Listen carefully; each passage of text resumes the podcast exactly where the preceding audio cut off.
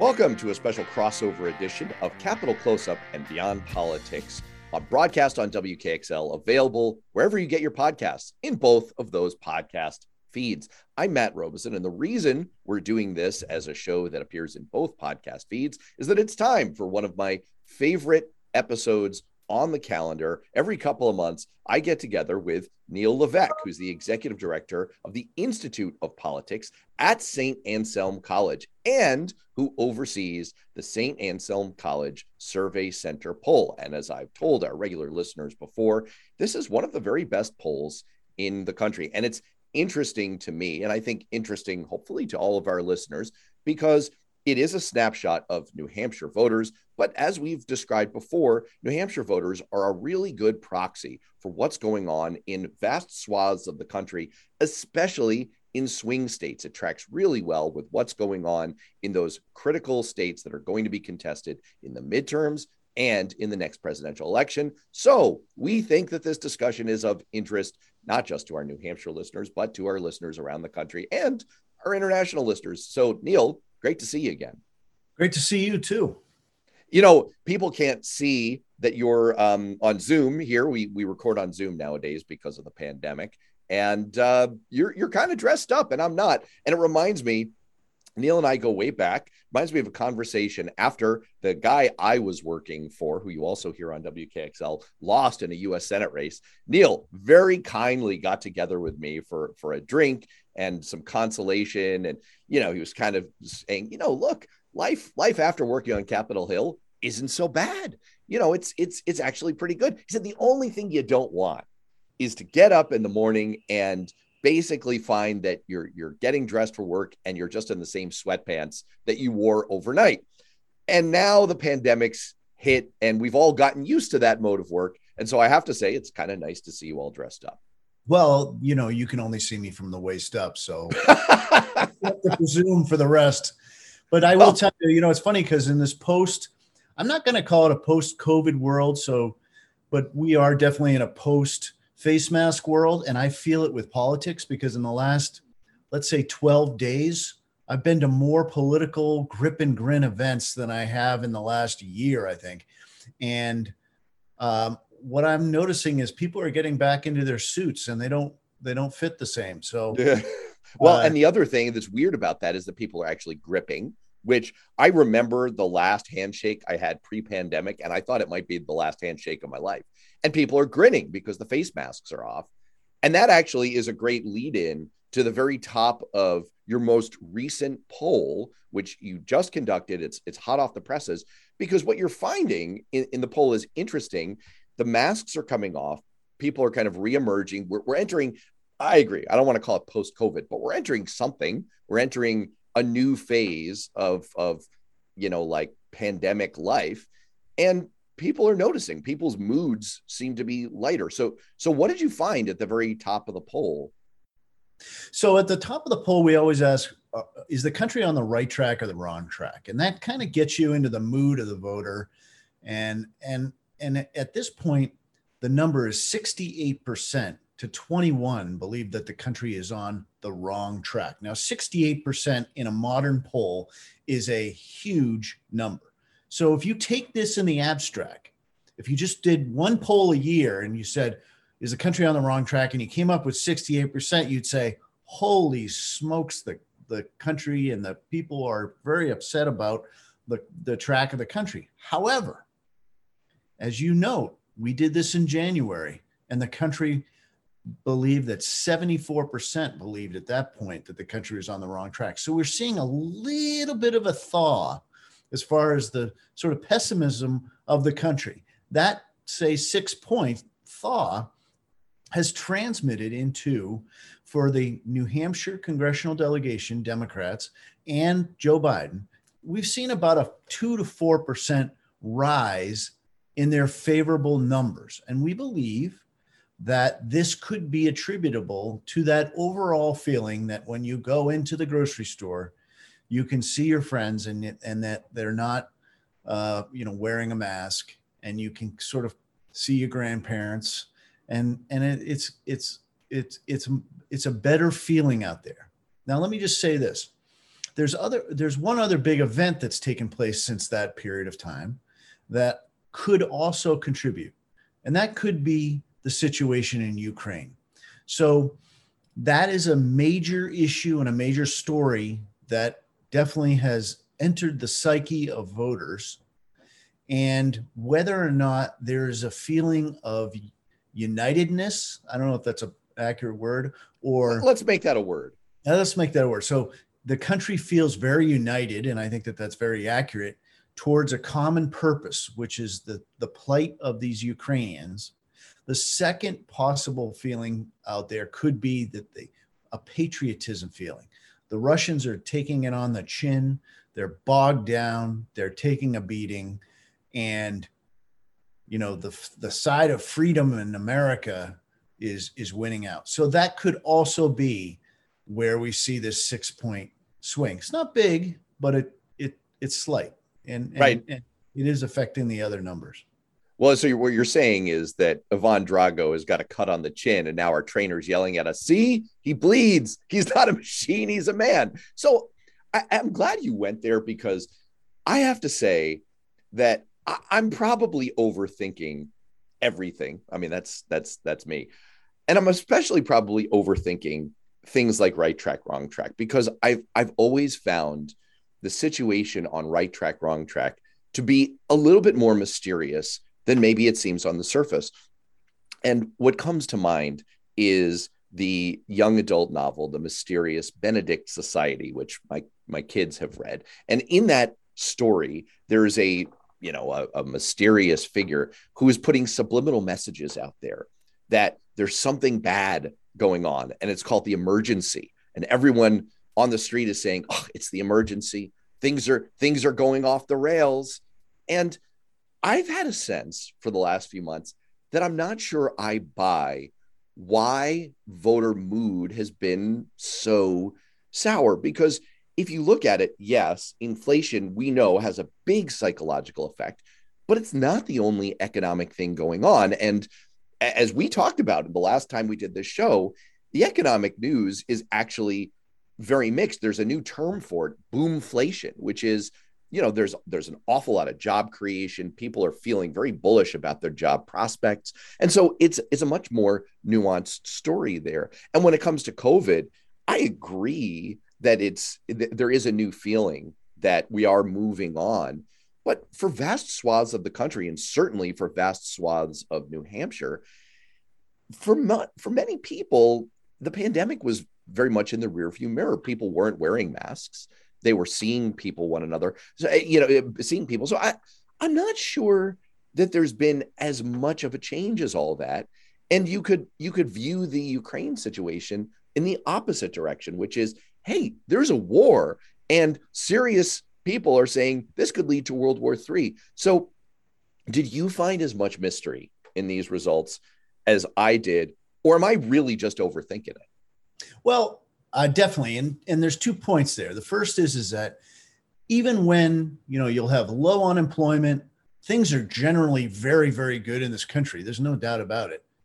There's always this pessimism amongst voters that this is terrible and and and the economy is bad and and this and that and the truth is is that that's really you know if you compare our economy to other economies around the world i mean we're in strong position yet 68% believe that we're on the wrong track and what could that really mean the second point is is that remember that doesn't mean that if the election for president for example were held today that the republican candidate would get 68% and joe biden would get the rest and I'll tell you why. So, amongst Democrats, 34% believe that the country is on the wrong track. Now, where am I going? Mm. So, if you're a, a very liberal person, you may say, I believe that the country is on the wrong track, and it might be something, a liberal issue that's bothering you. We're not, you know, doing more money for social services. We're not working on climate change, issues like that. But in the end, that same voter is going to come back for the Democratic candidate that, that'll be on the ballot. So although they say the country's on the wrong track, it doesn't mean that they're not going to support the Democratic candidate. That's that's a great explanation. I mean, it does. I'll just say one other thing on this topic in that in your poll, you see the result of a lightning voter mood in President Biden's approval rating, which is up just a little bit over your last poll. So, in relative terms, doing a little bit better. But it's interesting that the view voter views of the economy are completely unchanged. So, if the explanation here were as simple as it's inflation and COVID, well, people clearly think that the economy, I mean, the, the, their views on the economy aren't changing. And yet, as you said a moment ago, for whatever reason, moods are better. And you see it reflected in the numbers for President Biden. You also see it reflected in the numbers for other elected officials in New Hampshire. What are you finding on that score?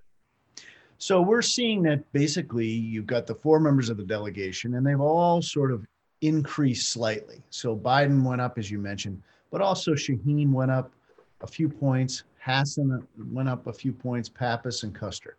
But their, their numbers still are not great. Shaheen leads that Democratic pack with a 48% positive and a 47% negative, almost a split. She is in positive territory within the margin of error. But you get down into, say, Kuster. Now, she's in the second congressional district, which is a, sort of a lean Democratic district. She's underwater with a 42% approval and 45 negative. So her numbers, just to point her out, her numbers and the overall delegation numbers are not good for Democrats. They remain that way. So I guess the summation of this is that here we are in March of an election year. We've seen a slight uptick in popularity, but it's by no means safe territory. And they're all in very dangerous waters. Now, eh, the focus, of course, in New Hampshire is the US Senate race. And Hassan's popularity, favorability ratings are at 46%, but her negatives are at 49. Mm. Usually going into a reelect, if your numbers are not in a favorable plus 50 era, so 51, 52, you are considered sort of being in trouble. And so that is the number that I think a lot of people nationwide are looking at because we have a 50 50 US Senate. And if Hassan were to win or to lose, could affect the overall outcome nationally um, in the US Senate and the balance of power. I do want to circle back to that Senator Hassan number when we get to the head to head matchups, which you cover a little bit further in your poll because obviously that's going to be one of the most closely watched Senate races in the country. But just to touch on the overall numbers for all of the delegations, so you're, you're referring there to the, the two US senators and the two House members. You and I are both retired, uh, maybe reformed operatives. We, we used to work on Capitol Hill um, and have worked in campaigns. And so we come out of a profession that that sort of firmly believes that what you do in those positions matters that you can affect how voters see you do you see any evidence in this kind of rising tide lifting all boats environment that we're in in our poll right now do you see any evidence that any of these elected officials are rowing a little bit ahead of the tide or are perhaps taking on a little bit more water and not rising with the tide as much as anyone else. Yes. So we have always found that there is a difference between Hassan's positive numbers and Shaheen's positive numbers. Shaheen always has a higher positive rating. And interestingly, they both come from generally the same backgrounds. They're both governors of New Hampshire, well known in New Hampshire. When they vote in the US Senate, generally they vote the same. So why is it that Shaheen seems to always have, you know, anywhere between a two and six point lead over Hassan as far as her favorability? There's something there. So she is doing something, or her for some reason her likability is higher because of her actions or her uh, where she's going, who she's meeting, etc. Well, it's int- well, I was going to say that I, I mean, to me, the the likeliest theory is it's sort of the uh, the the Eddie Murphy movie, The Distinguished Gentleman, where he runs for office because the guy who who died in office had the exact same name he did, and that guy's campaign slogan was "the name you know." So it's like, oh, great, I'll just run for office with my name, and it's the name you know. It feels like the only difference. I mean, look, they're very different people. They're, but the, the, from voters' perspective, the major difference between Senator Shaheen and Senator Hassan is Senator Shaheen has been around as a factor in their lives for almost 30 years now. It feels like maybe she's just the name they know. Well, or it could be their their individual personalities as they reflect on voters. So mm. when he, they're two different politicians, as you mentioned. Shaheen gets up. She has sort of a different way of speaking than Hassan. Uh, her overall message is different, different sort of constituent services. So that could be factors. I'm just speculating and it's conjecture. So, um, but on this same thread, you know, you have so New Hampshire's two congressional districts. Pappas is the first congressional district. He that district is more Republican, so there are more registered Republicans than there would be in the second CD. So it should be that Pappas's numbers are not as good as Kuster's. However, what we see is 43% positive, 42 negative. So Pappas actually is in positive territory, slight within the margin of error, but still in po- positive territory. And if you were to just take the generic numbers of registered Republicans and Democrats, he shouldn't be. So what's it? What's going on there? He's a longtime Manchester, um, uh, well-known family in Manchester. They own the largest, most popular restaurant in the state of New Hampshire. Um, it's the place everybody hangs out, including Adam Sandler. you know? uh, they make movies about this, the back uh, Puritan back room where the restaurant that he owns. Uh, he's of Greek origin in a community that has a lot of Greek people, and he's very well known. So he's he's sort of defying logic at this point. And I think that when you're a House member, you're always, and we, you and I both know this very well, you're always trying to sort of separate the boss and sort of separate.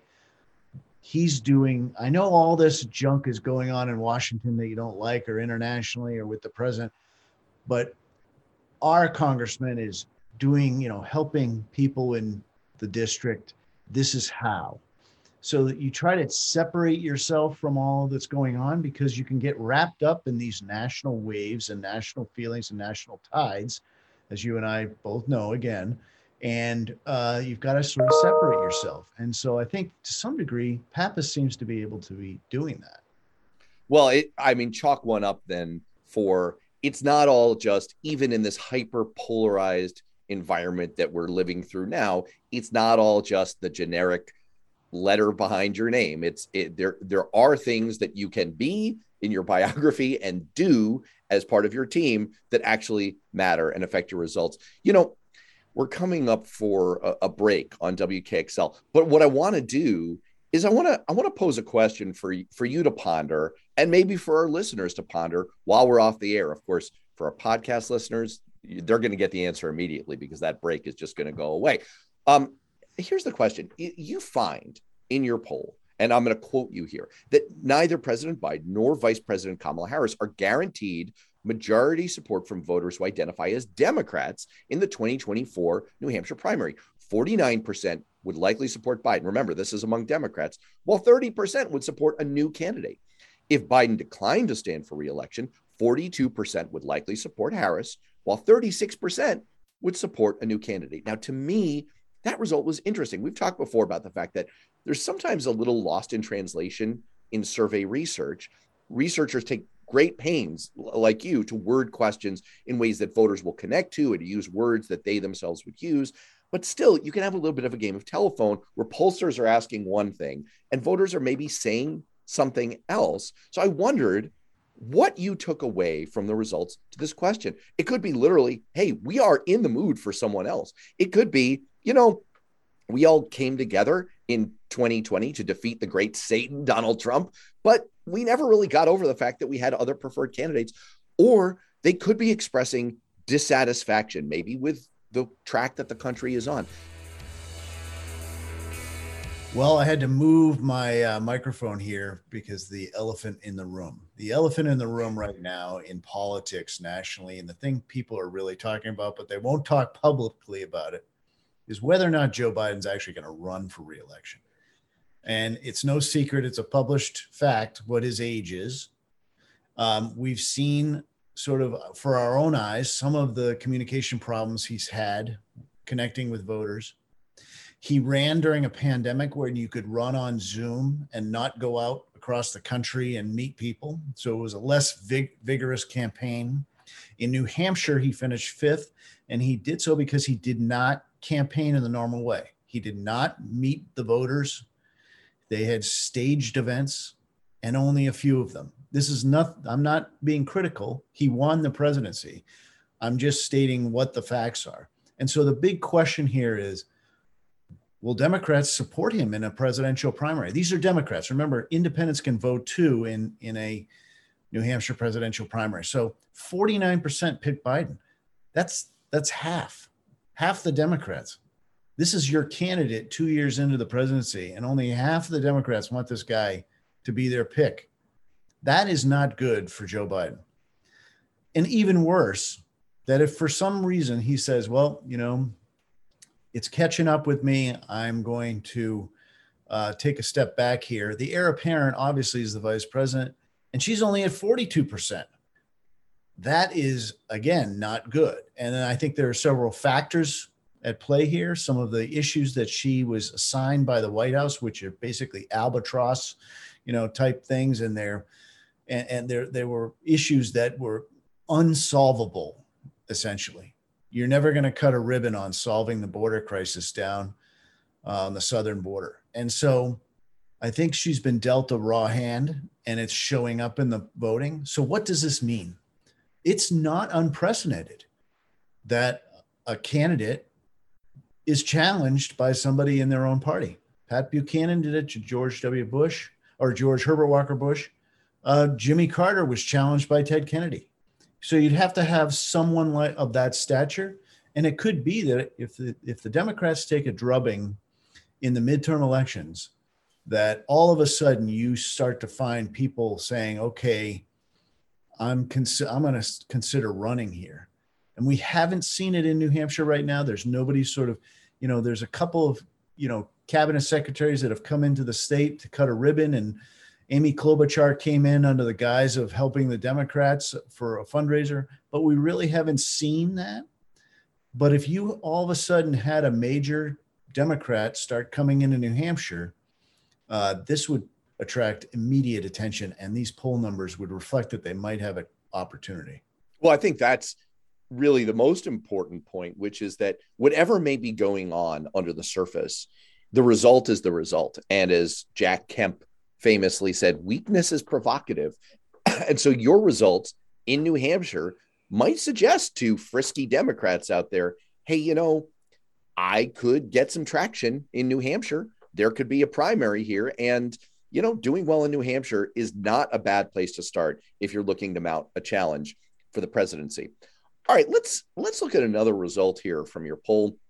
I want to talk about the generic ballot. This is something we've talked about before. This is where pollsters like you ask, hey, not not naming names here, just in general, do you prefer the Republican or do you prefer the Democrat? I wanted to ask. Uh, well, first of all, tell me what you found, and th- and then I want to ask you a follow up about it. What what did you find on the generic ballot? We found that forty six percent of respondents preferred the Republican to forty two that preferred the Democrat. So that's a four point spread. Again, not huge um, outside, but it, it is outside the 2.8% of the margin of error. But in January, that number was six points. So if there is a softening, it's definitely to the advantage of the Democrats.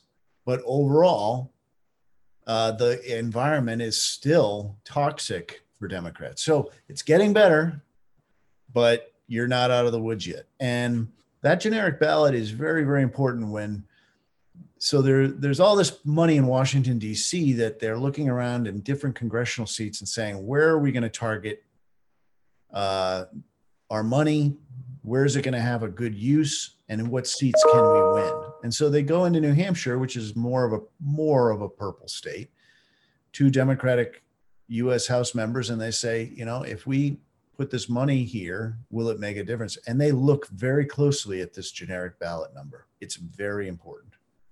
So what i just heard there was kind of a you know to republican ears good news bad news. To democrats ears eh, good news, bad news, right? It's it's tilting Republicans' way, but it's heading in Democrats' direction based eh, compared to your last poll. But on the other hand, just to just to scramble everyone's brains a little bit further, in 12 of the last 13 elections, when you look at polling averages across the country, the generic ballot question has consistently underestimated Republican support. 12 out of the last 13 elections. And so this is a problem that pollsters really haven't been able to get their their hands around. I know you guys behind the scenes do a lot of things to try to overcome that issue, but when you look at a number like this and you kind of maybe kind of quietly evaluate it in the, in the contours of your own brain, do you do you think that that's a possibility here that your poll is underestimating Republican support at baseline? Well, um, well, it's hard to determine because the number is the number, right? So the the question here is whether or not there are other factors out there that that are either concealing or uh, not revealing as much Republican support. Um, and one of those factors is just, you know, are Democrats on one side going to be demoralized? You know, you're in power things are not necessarily going well, you know, the 68% wrong track. So is the energy and the momentum on the Republican side? And that could definitely be a factor. I mean, if you if you think your your team's going to win the game, you're more likely to go to the game on Saturday night. So um, that happens in politics where there's a, a malaise or a uh, an energy besides one party or the other and that can be a factor here as well. But do i hmm. think i you know i think the number is the number. I think um i think although we're talking about a four point spread i think it's still very significant. So for the very first time uh, in the in this series of polls in this cycle, which is appropriate because of where we are as we approach the election in November, you've included a question that relates to the primary for the US Senate seat. I was wondering if you could talk a little bit in general about how polling for a primary is different than polling for a general election. So, for example, here, you're just focused at this stage on name identification, name ID. How many people know, have heard of the various candidates why is it that you're focused just on have you heard of this person at this stage of the game? Well, because we're at a point right now where they're raising money, not necessarily running advertising. So a lot of people haven't heard of these people. But when we get into primary races, the main problem is is that who is going to go out and vote? And we don't know. So usually in a primary, people who are very hardened or people who are very motivated in a either a conservative or a liberal viewpoint will turn out in those elections. So, uh, but again, we don't know where those voters are and who they are. So that's one of the main reasons why we sort of say who who are they? Are you favorable or unfavorable if you know who they are?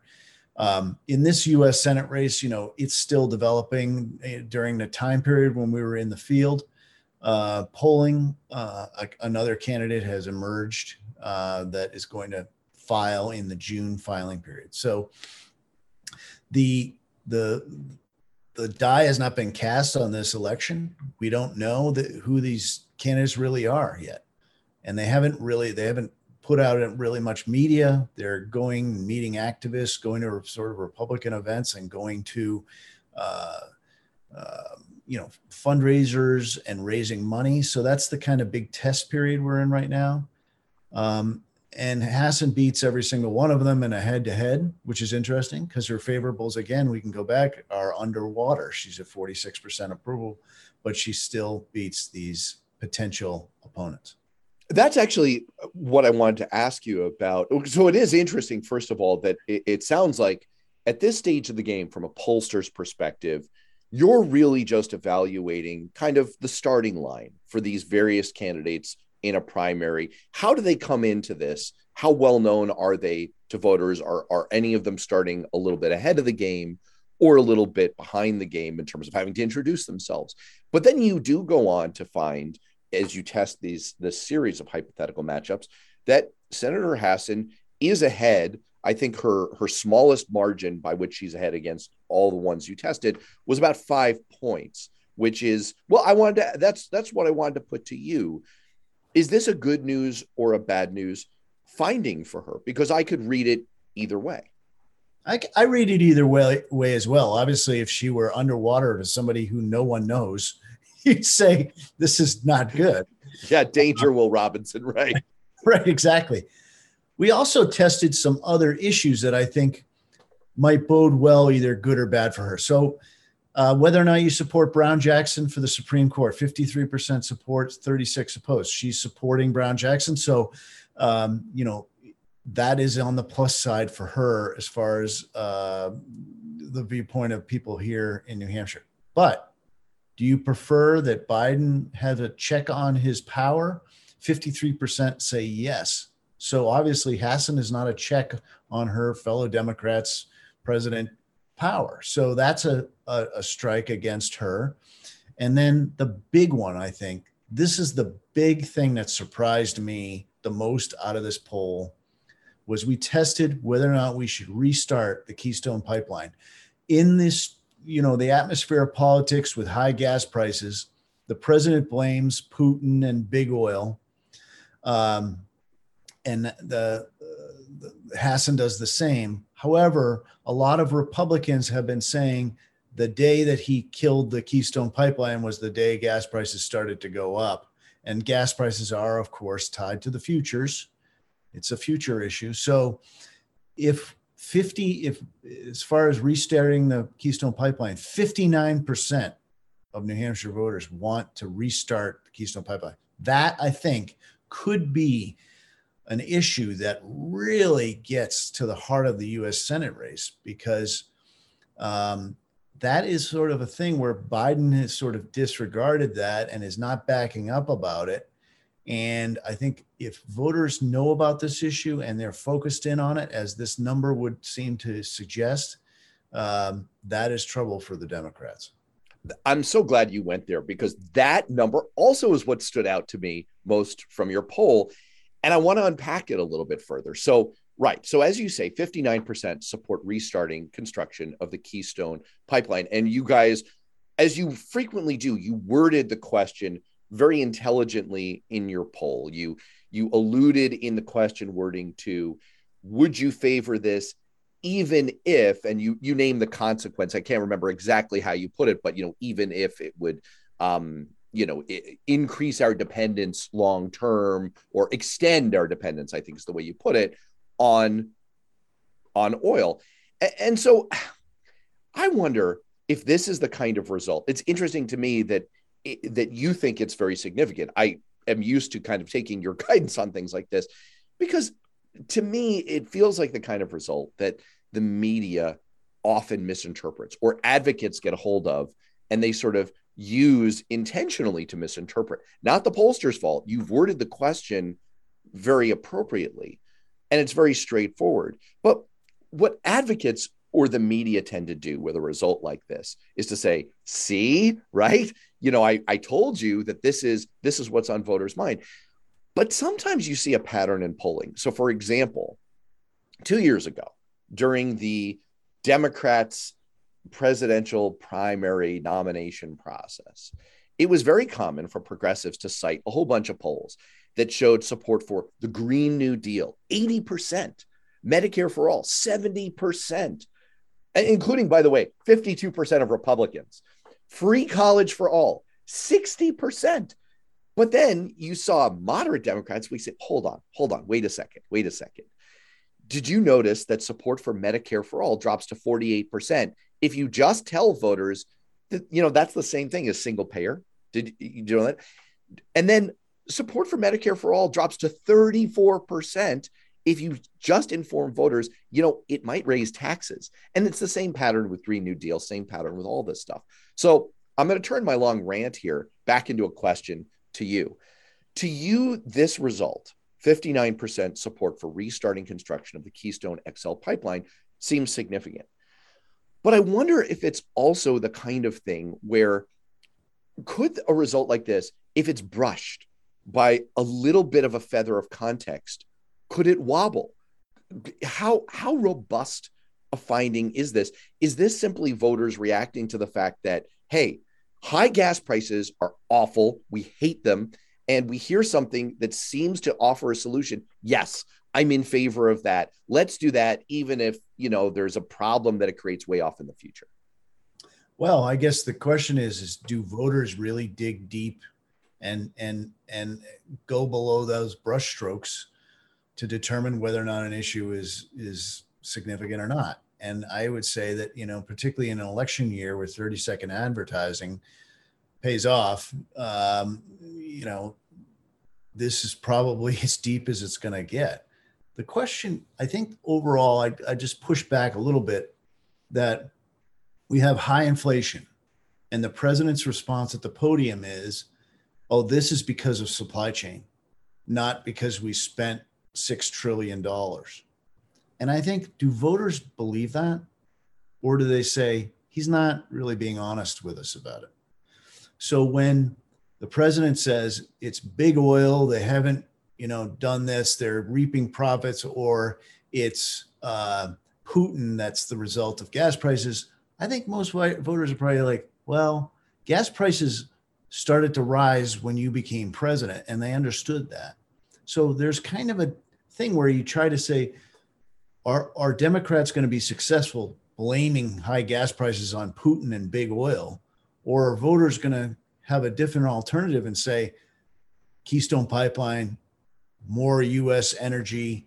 Is that the alternative? Because if you can't sell what you're selling, big oil and Putin is to blame, that's trouble again for Democrats. So, um, this result I thought was interesting because it's whether it's fair or unfair, voters seem to know about the Keystone pipeline and it's on their minds. And 59% is a significant number in this overall poll. Well, I take your overall point, which is the number is the number, the result is the result. And what you're finding essentially is there's no good way out. And we could we could talk for a long time. In a matter of fact, we have, and we're going to continue to for a few more minutes. Like we could talk for a long time about the reality underlying what, what, what's going on with inflation. It doesn't matter. You're right. Ultimately, this is the hand that this administration and that both parties have been dealt. But I do think that that it, it's it's relevant, and maybe this is a little bit of a see your pushback and, and raise a further pushback. I mean, it is the same pattern, presidency after presidency, right? You know, you and I lived through the period of high gas prices in 2006 when you know this and then in 2008 when it was afflicting then president george w bush and ultimately I, I, think what you're saying is correct voters blame the president they're not necessarily going any further than that they're they're just saying hey look you're in charge we don't really care we don't want to hear the reasons we're gonna blame you and so presidents tend to do what what they do they they say well it could be a whole bunch of things. Look over there, look over there. But ultimately, there's not going to be a lot of squirming out of this one. Well, and I think you know when you use the word big oil, you know, is it it's so elementary to blame, you know, the big monster up there, you know, the big corporate bad people, you know. I, it's sort of reminds me of the television ads that say we need to get dark money out of politics and then the end of the ad says paid for by dark money. you know, um, you know, it, it's kind of like dark money, big oil, you know, the big bad things.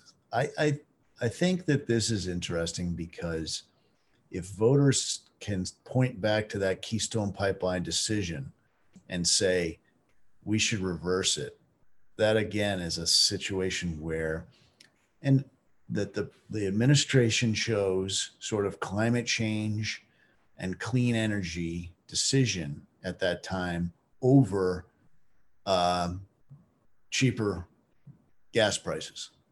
And are voters rejecting that? I guess I'm I'm buying one of your points more than the other. I'm buying the idea that this is a very I'm not denigrating voter discernment here in any way. I'm just saying that that voters kind of process this in a in a very straightforward way, which is you're the president, here's the problem, fix it. And on a question like Keystone, it's presented to them as, hey, more oil would mean lower prices. That's good. I'm in favor of that. I don't know that they go to the level of saying, I'm not buying your explanation. I just I just think it's much more visceral than that. But let, let me just let me just see if I can sneak in one more question because we've got we've got about two minutes left to go here. You also find as as you probe into voter priorities that what voters are saying is at the top of their list tends to lean toward Republican issues. So you find reducing the deficit is the top priority, 28% of voters, followed by cutting taxes, 25%. Then you get climate change, then you get increased social spending below that. I'm wondering what's the chicken and what's the egg here? Are people giving policy priorities and saying, since these are our priorities, we are going to tend to vote for the party and the candidates from the party that favors those kinds of priorities? Or is it really the other way around? Or Is it really that what you're measuring is Republicans are more jazzed up to respond to polls, are, are feeling more motivated about their issues right now, and they're reflecting that? They're, they're basically saying, we're feeling more Republican right now. So we're reflecting back to you the kinds of priorities that sit with the Republican Party. I don't think they identify necessarily with the Republican Party. I, I, I mean, obviously, reducing spending, cutting taxes is a more conservative set of issues. But I don't think voters, when they're responding, are like, "Well, I'm a Republican, so there, therefore, this is what I care about." I think individual voters say, "This is what I'm concerned about."